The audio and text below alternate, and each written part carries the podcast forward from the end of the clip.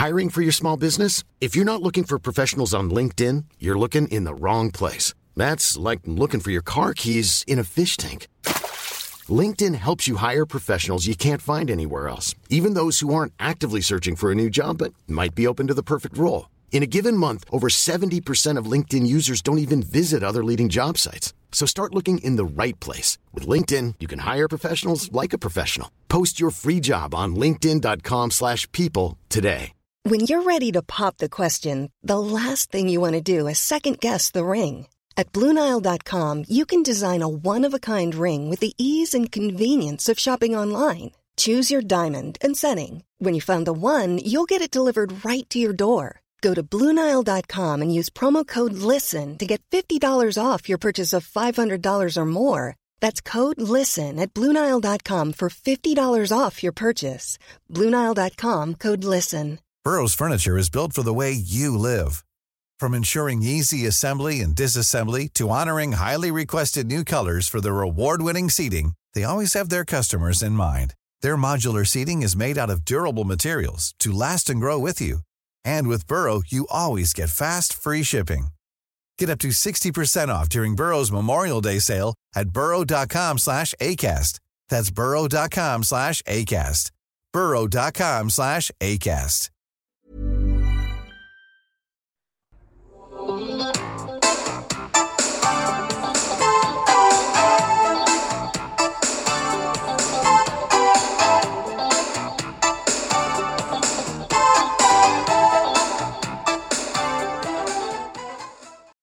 Hey, hey, hello, leavers, believers, Triple J, Hack, obsessives. Welcome to an episode of Leaving Hillsong that we're calling The Life That I Didn't Even Know I Would Get to Have, but Felt So Right.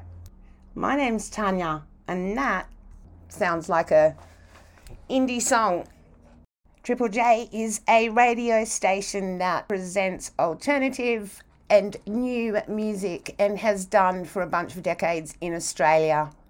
And our guest today, Tom Tilley, is a well-known journalist from Australia's ABC and is now an author.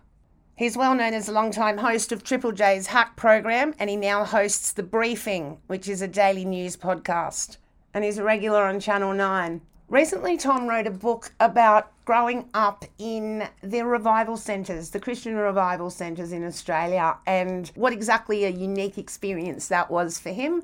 And it's called Speaking in Tongues. And Tom joined me and Fiona from last season's episode, A Pentecostal Agenda, to discuss what it's been like since he wrote that book. We also talked about what impacts it's had on his relationships, his family, and how he sees the world and his future as a father.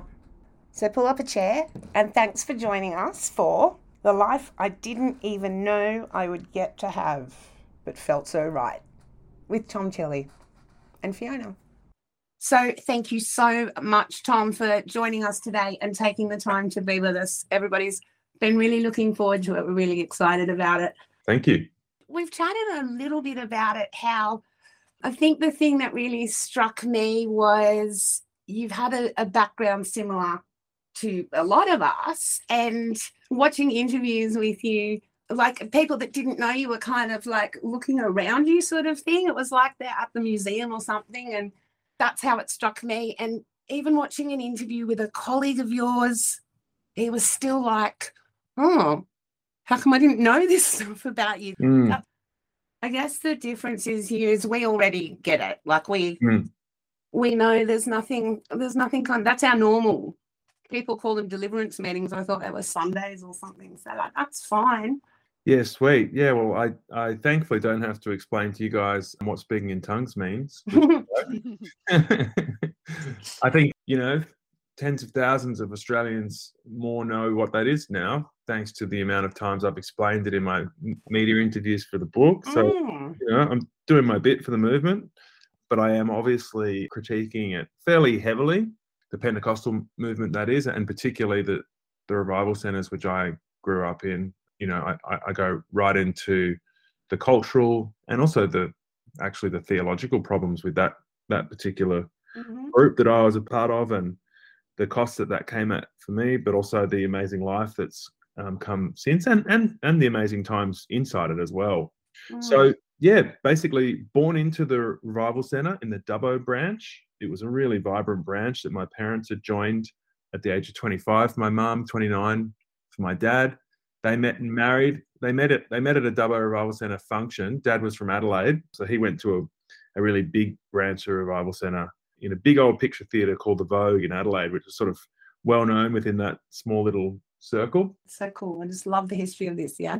Yeah, yeah. So the Vogue, that's where my dad received the Holy Spirit, speaking in tongues. My mum came to the Lord, as the saying goes, in Dubbo. They met at some kind of church activity where Dad was travelling through, visiting, you know, all of his newfound brothers and sisters that were now suddenly in his life, thanks to this new church that he'd joined. And they raised myself and eventually three other brothers, so four boys. Mm-hmm. For the first 7 years of my life in Dubbo, then Dad got the nod to become the pastor of a new branch in Mudgee. So then we went to Mudgee, and I spent my whole teenage years growing up in Mudgee. And on one hand, having a very, very normal country community life, really involved in everything I could get into, you know, particularly sports and any fun stuff that was going on in that town. I was a part of it, except for drinking, partying, and hooking up with the hot girls at school. Mostly for my teenage years, I found a sense of harmony between my two worlds. There were some things that were hard. There were a lot of things I was really embarrassed about, but my church life in Mudgee remained relatively private. And so I found a way to be honest about my beliefs to my friends at school, but not to sort of let them in, or too many of them in too deep that I felt really embarrassed about it. But through writing the book, I realized that there was always a subliminal fear that I would be called out for being a weirdo. Yep, yep. But yeah, it is strange. Yeah, I mean, it is such an unusual culture. We're so used to it, but it's, yeah, that's right. It's so unusual. And then, you know, I call it like the Taylor Swift song, you know, the moment you knew, you had your turning moment of like, no, can't do this anymore. Mm. Everybody seems to come to some point or another. Yeah, it's like all these different processes that seem to go on before and after, and that's right. And stuff. Yeah, and yeah, well, that's, and you know, I sort of clarified a lot of it through writing the book, and I'm sure you did too, Tanya. I'm actually halfway through your book at the moment. Okay. I've just gotten past the bit where Brian Houston sort of skims over the reality of what his father's really done in that announcement at church. So, look, I've learned a lot more about the broader movement as well through this journey. But yeah, my moment of realization, probably one of the first one was 10 years old, when I had supposedly received the Holy Spirit, but I got to my first prayer meeting and was very underwhelmed by the sound of my brothers speaking in tongues, and then extremely underwhelmed with my own. And that was the first moment where I just thought, maybe I don't have it. Maybe I've been kidding myself. And then I quickly thought, maybe we're all kidding ourselves. And then I tried to bury that thought, but those doubts stayed with me forever. But I was, you know, obviously that's not something you can say as a 10-year-old boy in a church like the Revival Centre. Did you ever hear the one where they say, like, I had a friend who was Czechoslovakian, or, you know, some nationality, and they went to some other country and they heard their language being spoken purely in the church? Oh, like what? Yeah, there was always the, oh, yeah, maybe this is something that might be spoken somewhere else, and maybe like a third, fourth-hand version of what you're talking about. I'll tell you what I find interesting about that is that, you know, what you're talking about there is xenolalia, which I've learned about, as opposed to glossolalia. Okay. So xenolalia is when you speak out a language that is spoken somewhere else, and glossolalia is a language that's just between you and God. And so in Acts 2:38, the day of Pentecost, when those people came from those other areas and understood the languages that were being spoken, that was xenolalia, whereas what often happens in Pentecostal churches, including my own, was glossolalia, where it was an unintelligible language. Well, I never understood that, how you'd went from like blah, blah, blah, blah to kind of speaking fluent Russian in, you know, some... Oh, yeah. And they never explained why, what happened on that day of Pentecost was different to what we're all doing in the Pentecostal movement. You know, that's a glaring question mark about the practice of speaking in tongues that I've never heard really properly explained.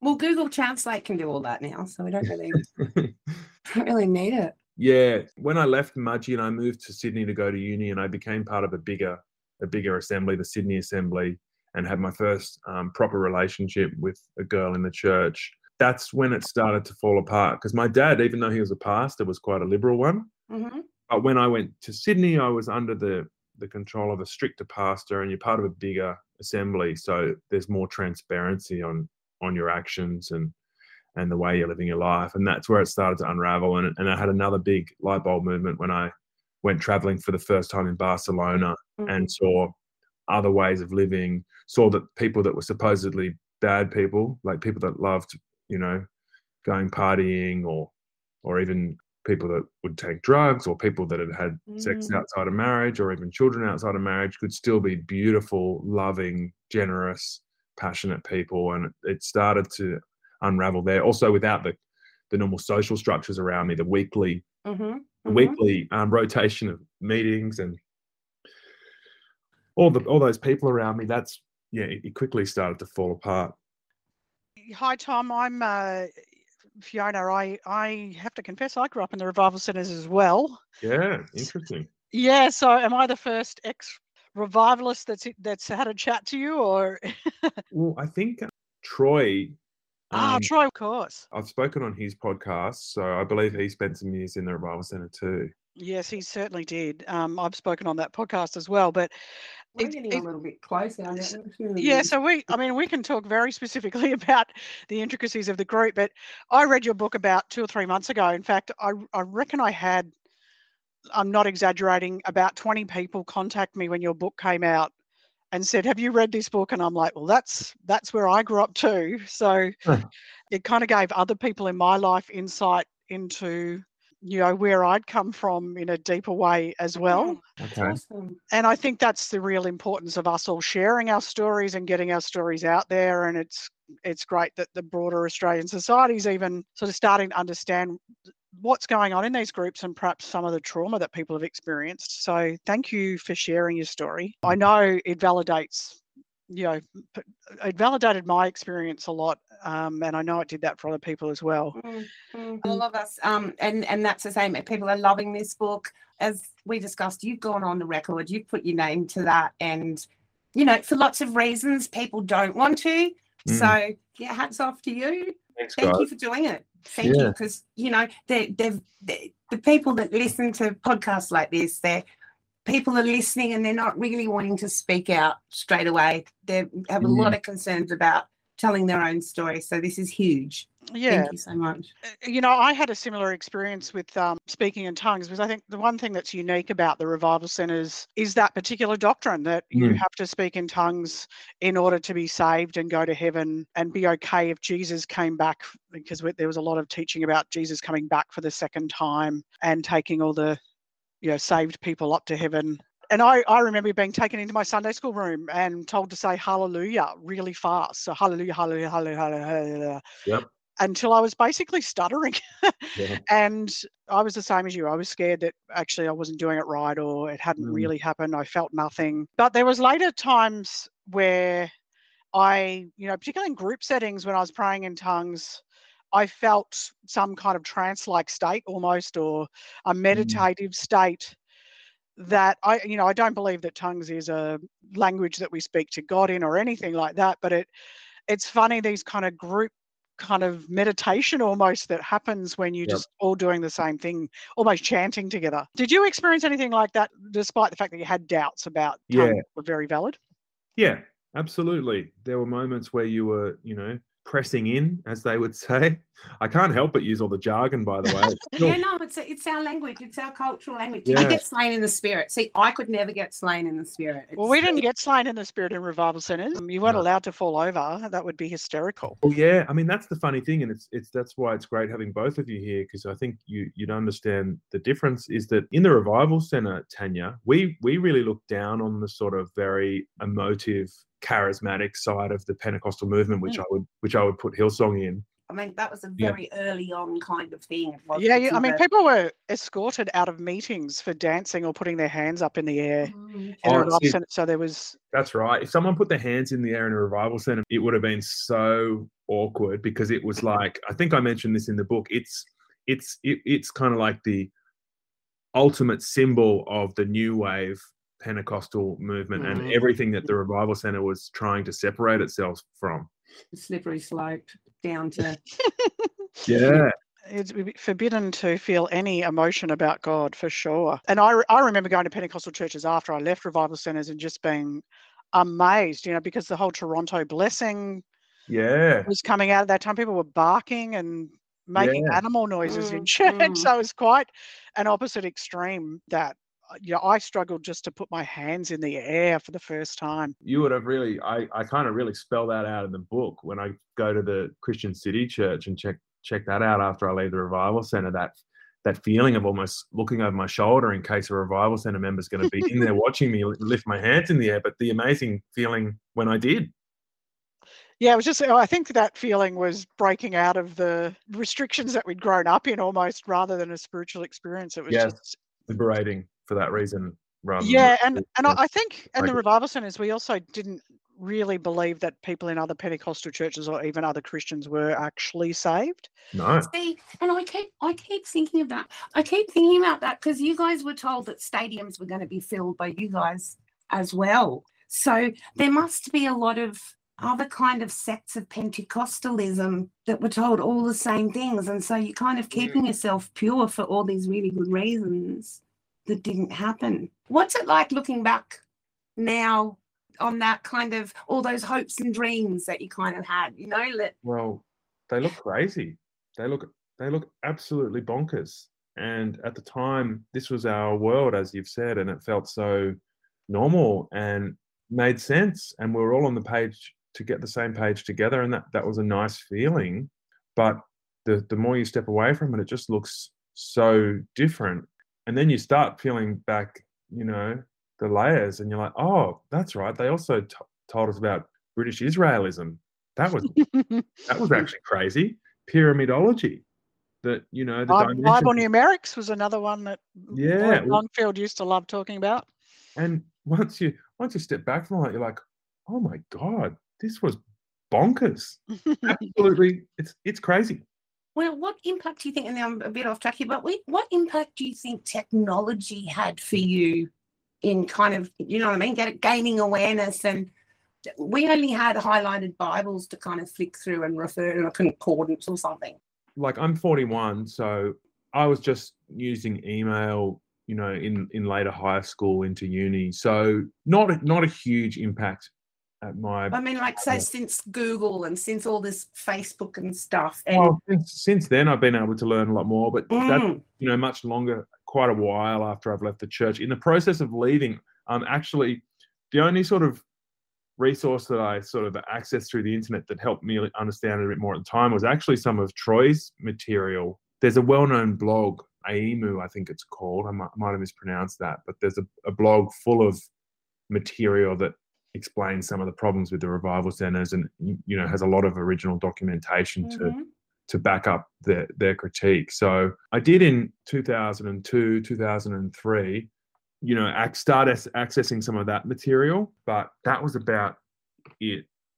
I mean, I guess I'm asking because it just makes you wonder how, now that people have access to all of this kind of information, that those kinds of belief systems can still have such a hold, but they do.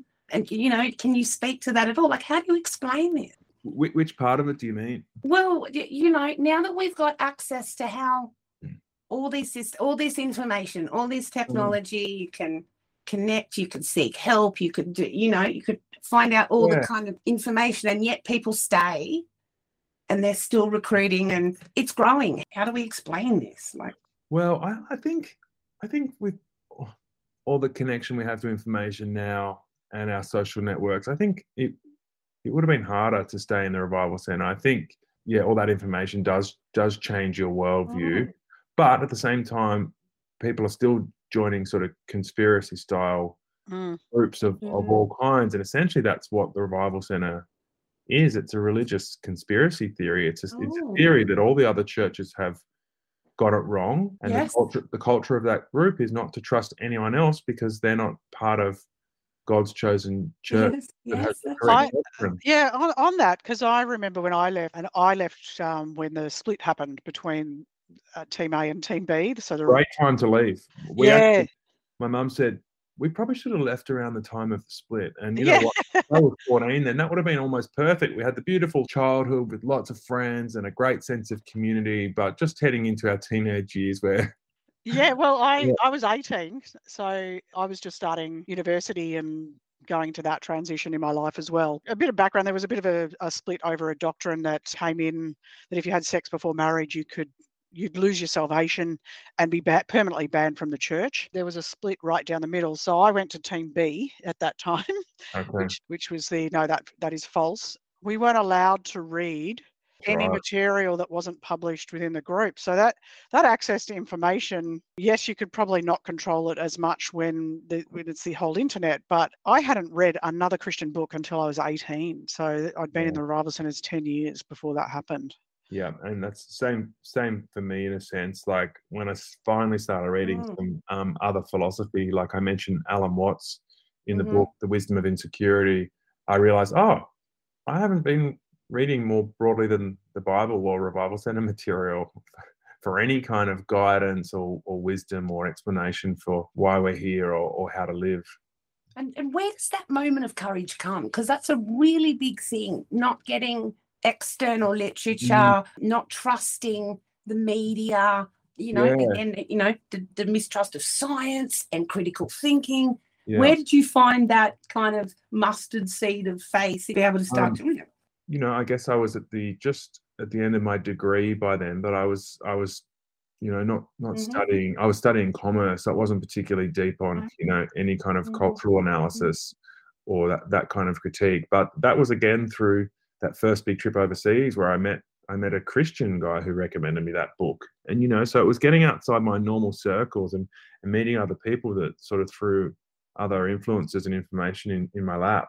It's like something eventually splinters in your mind. And it's why I relate so much to that movie, The Matrix. It's just that splinter in the mind. There's something that keeps bothering you, and eventually you can't live with that splinter anymore. Yep. And yet the outside world is so strange. Hey, I'm just wondering what that process looks like now over the 20 years, give or take, in terms of, how you've changed and how you kind of look at that. And good question. I mean, people are at so many different stages. Do you know what I mean? So we've got some people in, some people just left, some people 20 years and they're just talking about it. Well, that's I've been getting those kind of reactions from people as well. I've been getting people who are even still inside the Revival Centre saying, hey, thank you. This is helping me kind of work through my own questions. Yeah, wonderful. I've got people who have just left. I've got people who left a long time ago but haven't been able to talk about it or haven't kind of crystallised what really happened for them. Mm-hmm. And I think I've been really lucky in the way I've been able to process it. It's just I maybe, I've got a supportive family eventually, even though we went through some really tough years there where we were on different pages with the whole thing. But I just needed to understand it. I'm one of those people that has to get into if I'm going to hold a belief and an idea, I have to understand what it is. So that's why I was questioning things. Whereas I rang my brother, and we're only a year and a half apart. After I got most of the book down in the first draft. So do you remember these moments? And he remembered exactly the same moments. He goes, yeah, I remember that prayer meeting. All I remember thinking was, my brother's really angry with me. Mm. But he didn't doubt his experience in speaking in tongues at that point. He never questioned it, even though he was more rebellious. And we just had very different approaches. So I had to kind of nut it all out, especially being the first one in the family to take that step out. I had to work through the belief. So I started up on the Bible, and then I started going to these other churches. So, first I went to Christian City Church, Oxford Falls, Sydney. Mm-hmm. Then I went to the Monavale Christian Life Centre for a while. And that's where I really was very clearly and generously explained by the pastor there how bonkers the Revival Centre doctrine was. But eventually I also found things about that church that didn't sit well with me. Mm. And so... Mm. eventually I stepped outside of the Pentecostal world altogether. And once I did that, I realized that even though those other Pentecostal groups didn't see speaking in tongues as mandatory, speaking in tongues and those other experiences like slaying in the spirit were still such an important part of what they were doing that if it wasn't happening for you, you felt like a lesser saint. Mm-hmm. And even though it was a softer version of the same narrative I'd been struggling with, it still felt the same. It still felt like I wasn't adequate, that God, you know, if he was real, wasn't giving me the full package. It's never ending, is it? It's just relentless.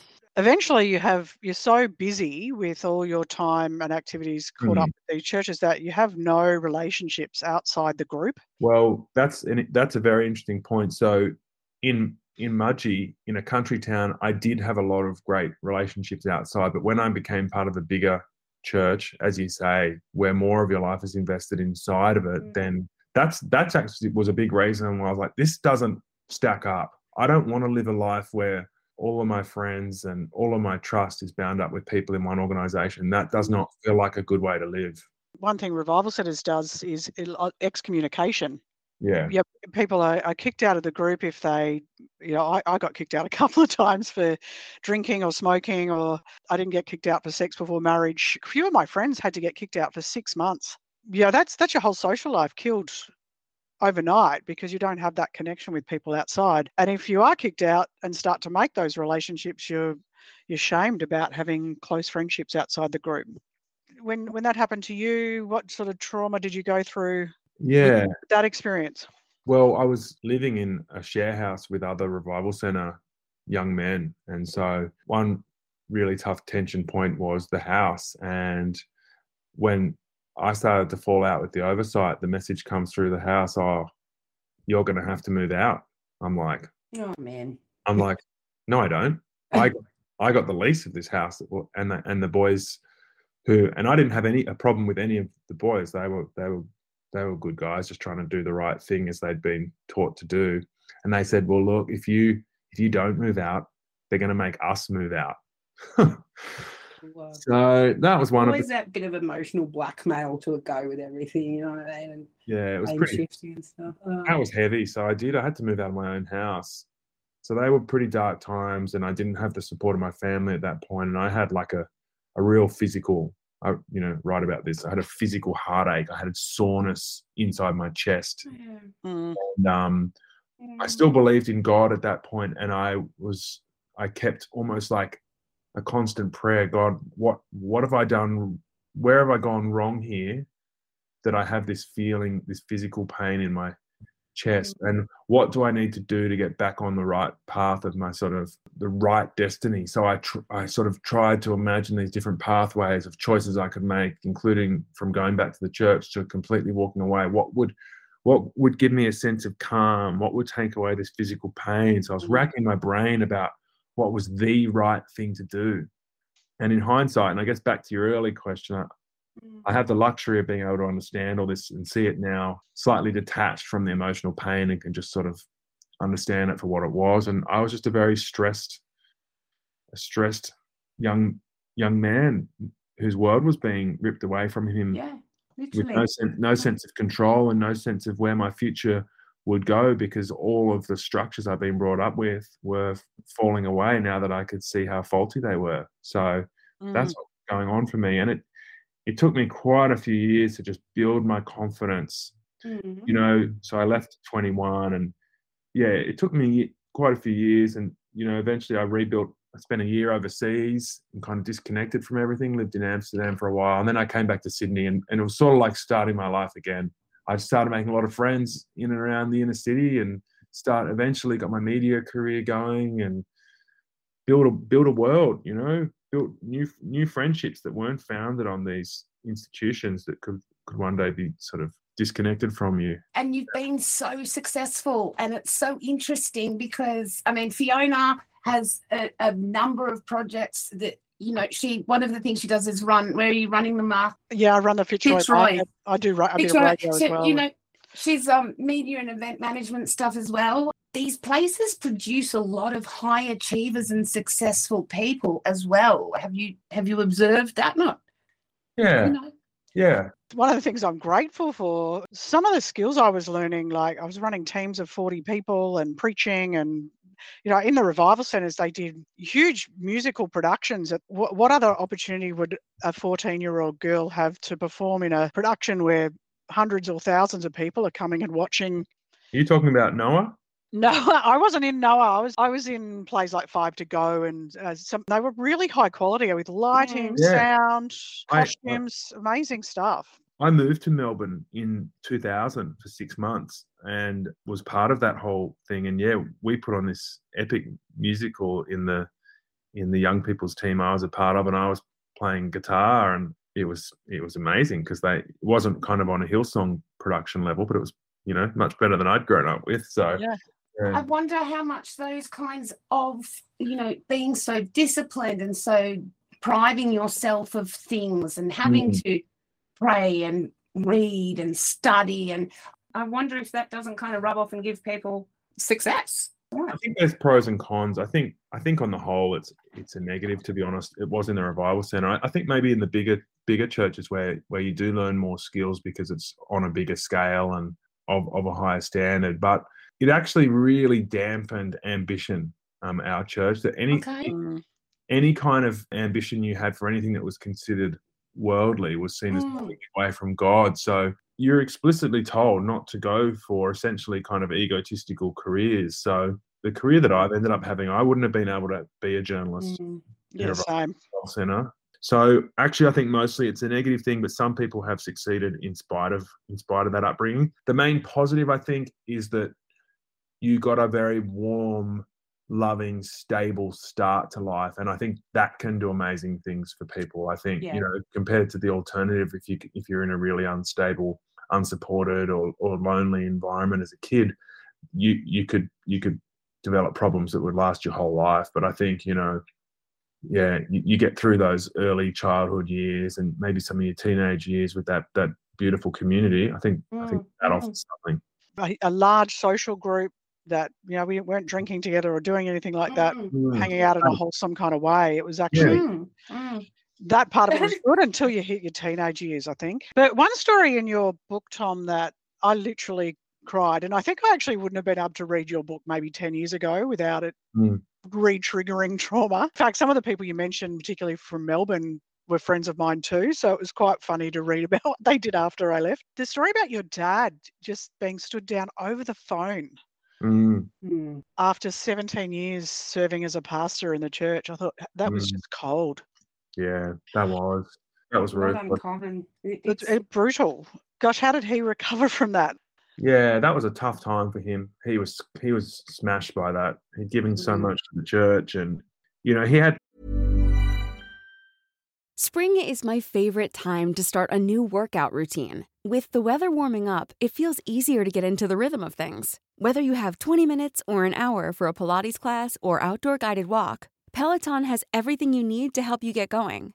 Get a head start on summer with Peloton at onepeloton.com. I'm Sandra, and I'm just the professional your small business was looking for. But you didn't hire me because you didn't use LinkedIn Jobs. LinkedIn has professionals you can't find anywhere else, including those who aren't actively looking for a new job but might be open to the perfect role, like me.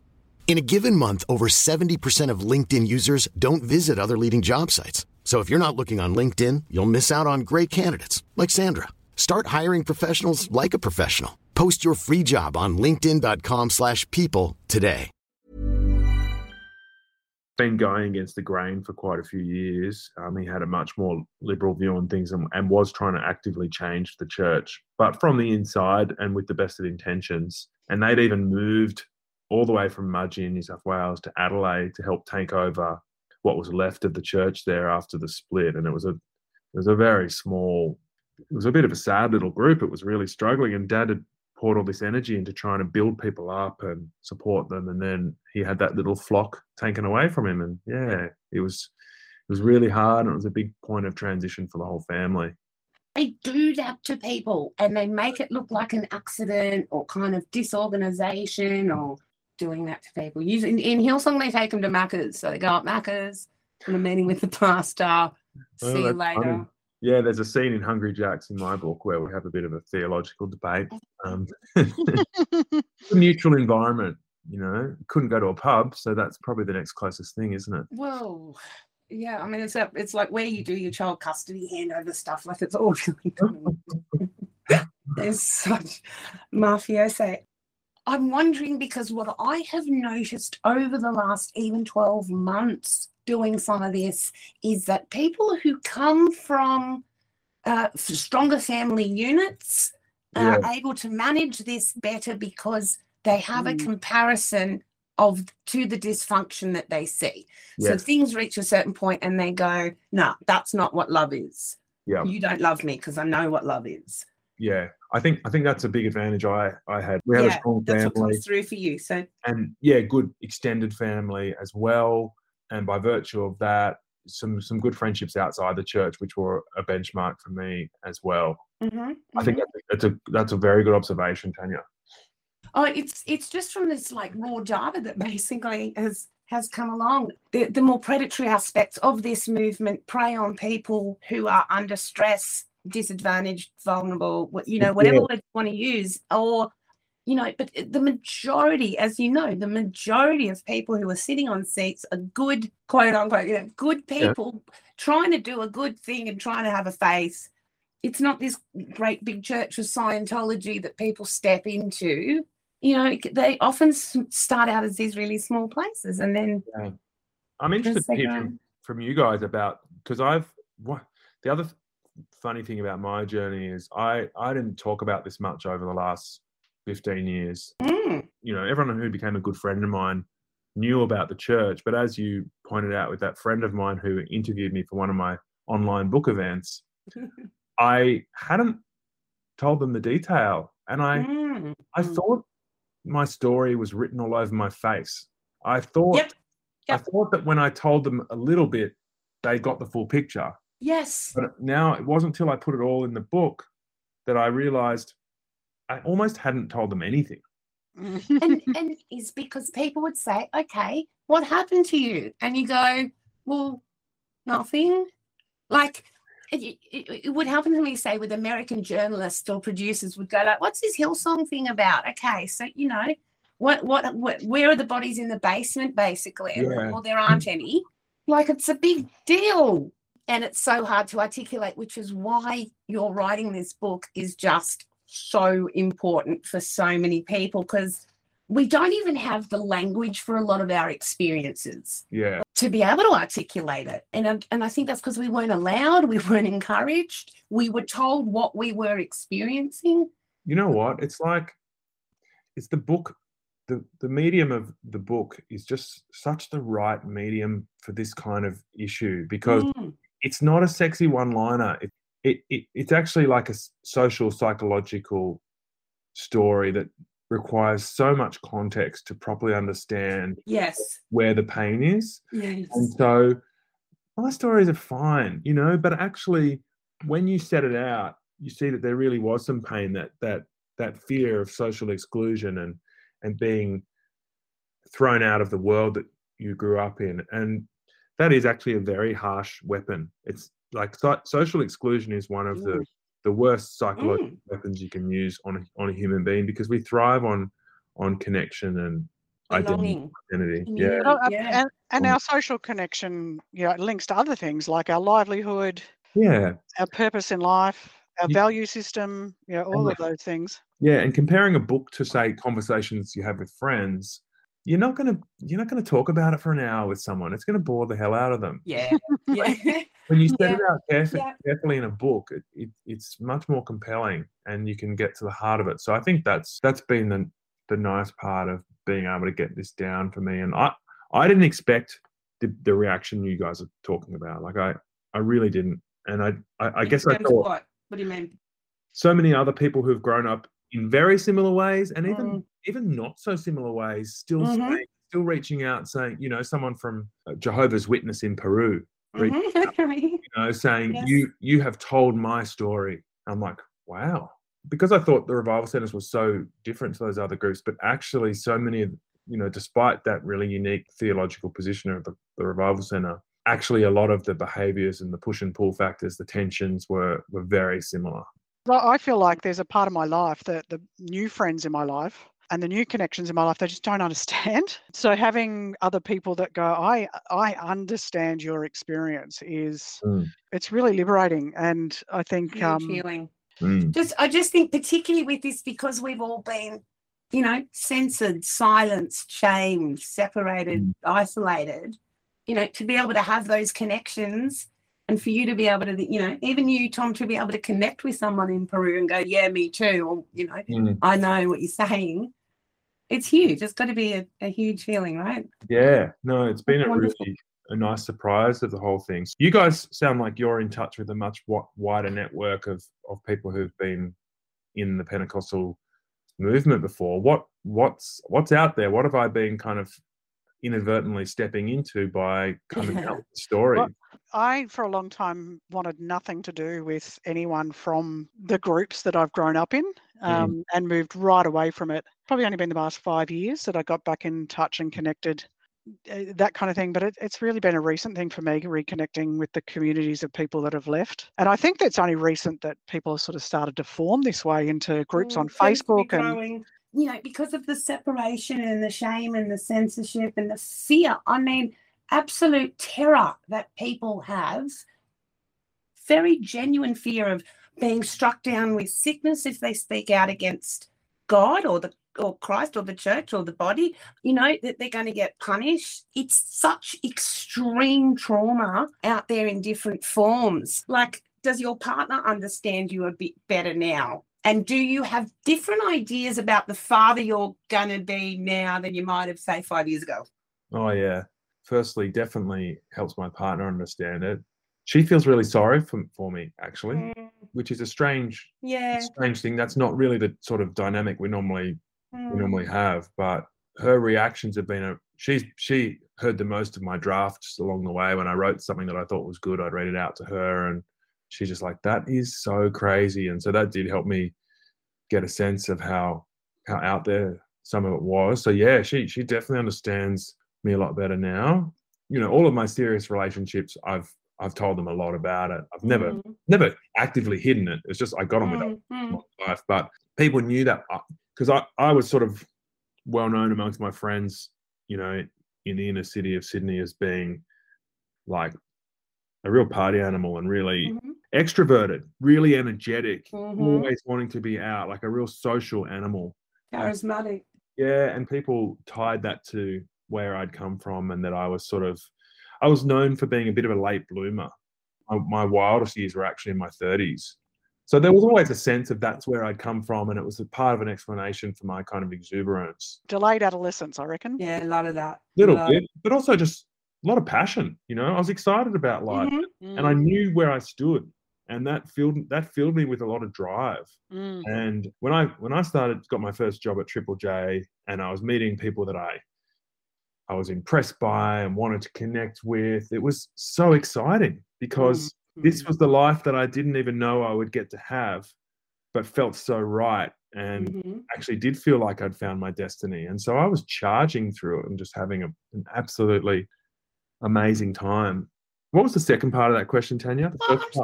Fatherhood. Yeah. Yeah, it's just because you have come from a happy, strong family, obviously with its ups and downs, but I'm guessing you've got different values than the one you came from. We all have these ideals about the kind of parent we're going to be. Yeah, totally. And I'm about to be tested, you know. Our firstborn is just turned one, so it's all theory right now. But I'd honestly move out for 2 years, but okay. So what I hated from my upbringing was being told what to do. Drove me crazy. Yeah. And it doesn't work. It annoys people and it disempowers them. And so theoretically I planned to be a very liberal parent, but very supportive and take a lot of effort and energy to explain things and why things are the way they are and why something might be a bad idea, what the consequences of it might be, rather than just shouting orders and expecting no authority to be enough. So I want to raise a really well-informed, questioning child that thinks about things rather than being dictated to. So that might be hard. And I also am conscious that I might overcorrect.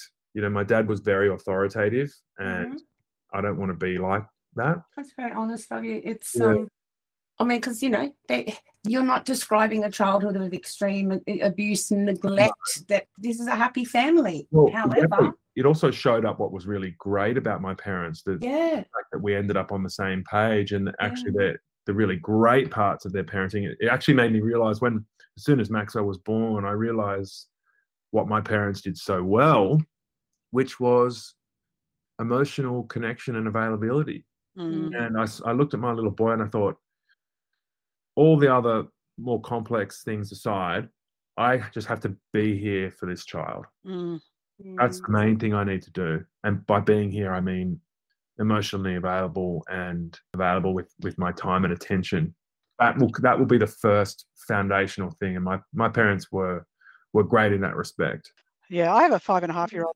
I feel so happy that he's going to grow up in an environment that's free of this stuff.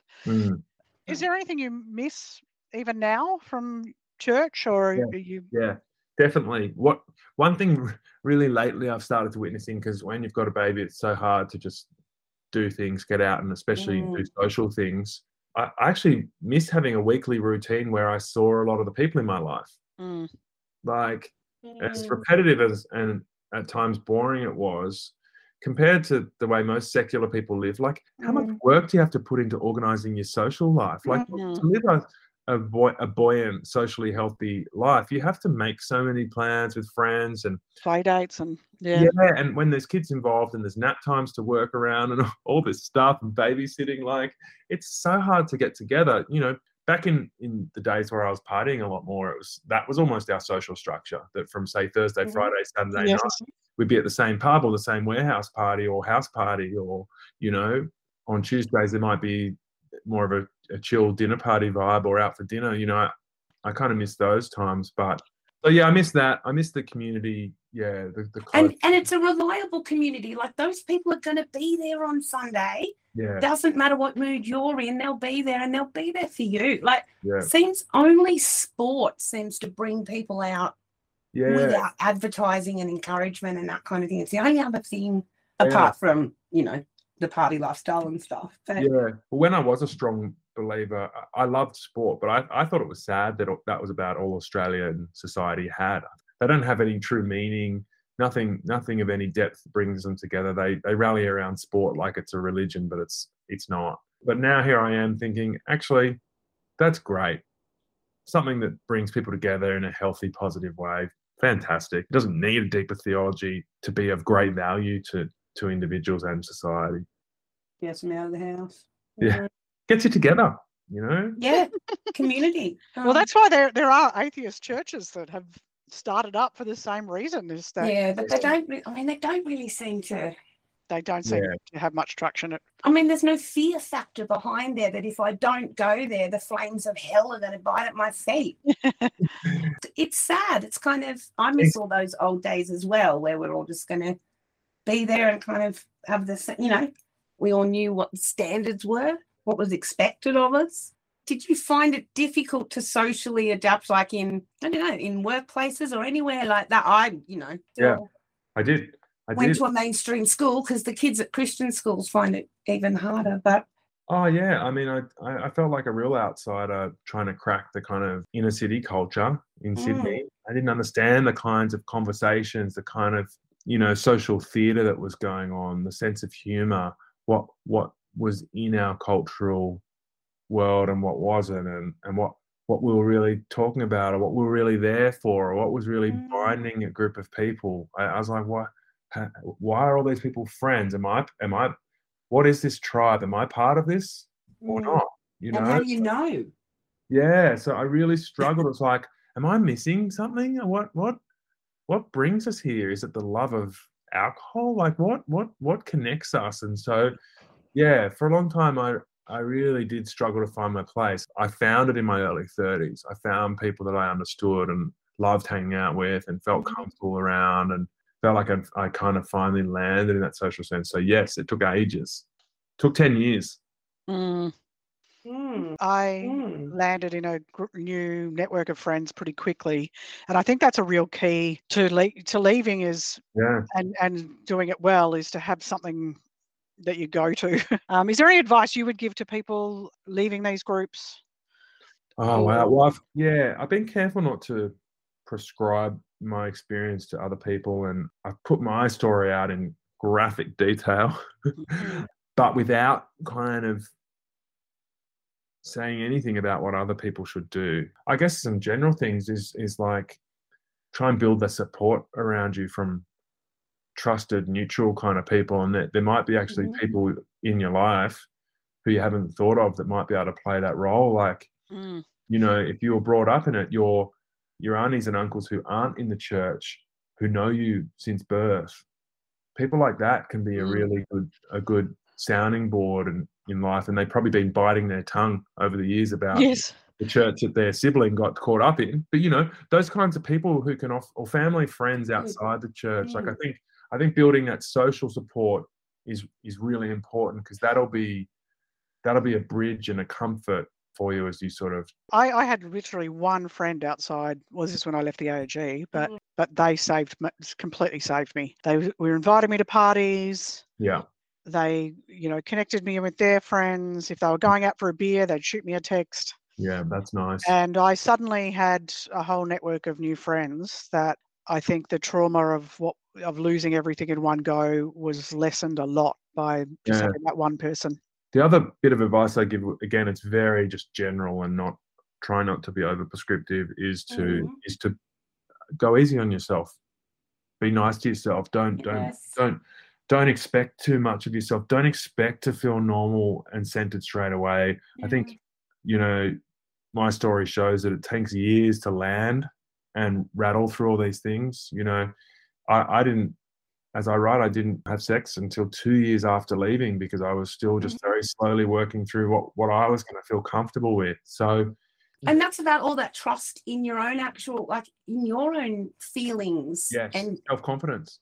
We're taught so much to deny our feelings and, you know, put all the trust in the words and the doctrine and stuff like that. So, you know, learning to believe in your own, I don't want to sound like Meghan Markle, but your own truth, you know, learning to believe in yourself. And I hesitate to say that sometimes as well, because it sounds so wishy-washy, but that's part of the way we were brought up to see that kind of stuff as useless and that, trusting God was the way to go. The sinner. You know, lean not on your own understanding. That's right. That takes a long time to sort of break down, doesn't it? Tom, it's been really great chatting to you. I've really enjoyed it. Yeah, well, I was interested to hear that you had a lot of people reaching out to you. I'm interested to know about that reaction from people and what they're thinking. Well, it was often people that weren't involved in the groups, just that knew that I was, that were, and some that were. Thank you so much for spending this time with us and being so honest and open. And you know, we just wanted to let you know there's so many more people that you're influencing and affecting and helping than you probably ever know because of the nature of this thing. So thank you so much, Tom. Oh, thank you. I mean, that just leads me to one other question. I know you've obviously written your book about this, but if the way people are responding to me, it's like no one's ever written a book about leaving Pentecostalism before. What's the reality here? Nobody's really written a book about leaving Pentecostalism. So people say to me, "Wow, you wrote the first book of, you know, about Hillsong," and I go, "Sweet, like where's the second one?" Right. It's the Revival Centre thing, and I mean that's quite specific in itself, and you know what I mean, like medicinal in itself to those people specifically. Not Australia, I don't think. Yeah, there's just, you know, there's not, and I'll put it to you this way. So my publisher used to say to me, "We can't publish this book in the States. If you'd written a pro Hillsong book, we could publish it tomorrow." Nobody wants to put their name to something, and so I might actually ask you, like, at what point did you decide? This is so important that I'm going to stand up and put my name to this. It doesn't matter how weird my friends actually end up looking at me. Was there like that kind of moment where you went, no, I've got to do something or say something? No, it wasn't like I didn't write it for that reason. Like I didn't write it thinking, oh, I want to help all those other people who've gone through the same thing. I just thought it was an interesting story that people didn't know much about, and a way of seeing the world and a journey as an individual to go on that I thought people would find interesting. And I also wanted to get it down before I forgot about it all. Like, you see, I had like this pretty deep recall on all those experiences because they meant so much. It came all flooding back. And interesting process, isn't it? When you start really looking down memory lane and at all the little steps on the way and stuff. Yeah, I just had that story inside of me, and I wanted to see if it would make a good book, and I just think people would find it interesting. I wasn't trying to make a really strong political or religious statement with it. Great speaking to you, Tanya and Fiona. It's such an interesting experience for me, stepping into a conversation where people really understand it. So I love these chats. I mean, this is one of the very few that I've had like this. That's wonderful. We're a funny little motley little crew, but we're so glad you're here. Thank you. Nice to meet you, Fiona. Yeah, thanks so much, Tom. I've really enjoyed our chat. No worries. Awesome. Right. Thank you. See ya. Bye. We'll talk soon, I hope. Sweet. See ya. Yeah. Well, that was a really interesting conversation. Thanks so much to Tom and Fiona. We've got a giveaway of 2 books from Leaving Hillsong. Please see Facebook or Instagram for details there. Free stuff. Giveaways. We're in the big time soon. And I'm in talks for more books, more giveaways for our listeners, and especially the Kingdom Builders over at Patreon. So make sure you sign up there to get all the special deals and stuff and, be in the inner circle. We got loads more people with loads more things to say. So stay tuned. Keep up the messages, please. They mean everything, the feedback, the subscriptions, likes, follows, shares. Let us know what you want to hear about. And in the meantime, make sure you keep being kind to yourself and to other people while you keep leaving Hillsong. And we'll talk soon. Bye.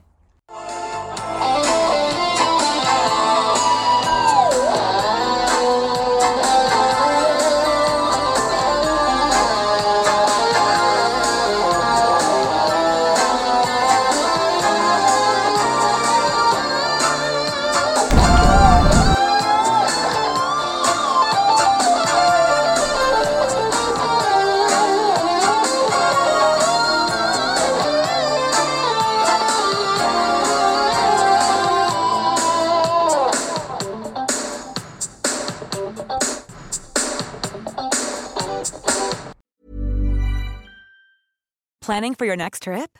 Elevate your travel style with Quince. Quince has all the jet-setting essentials you'll want for your next getaway, like European linen, premium luggage options, buttery soft Italian leather bags, and so much more. And it's all priced at 50 to 80% less than similar brands. Plus, Quince only works with factories that use safe and ethical manufacturing practices. Pack your bags with high-quality essentials you'll be wearing for vacations to come with Quince. Go to quince.com/pack for free shipping and 365-day returns.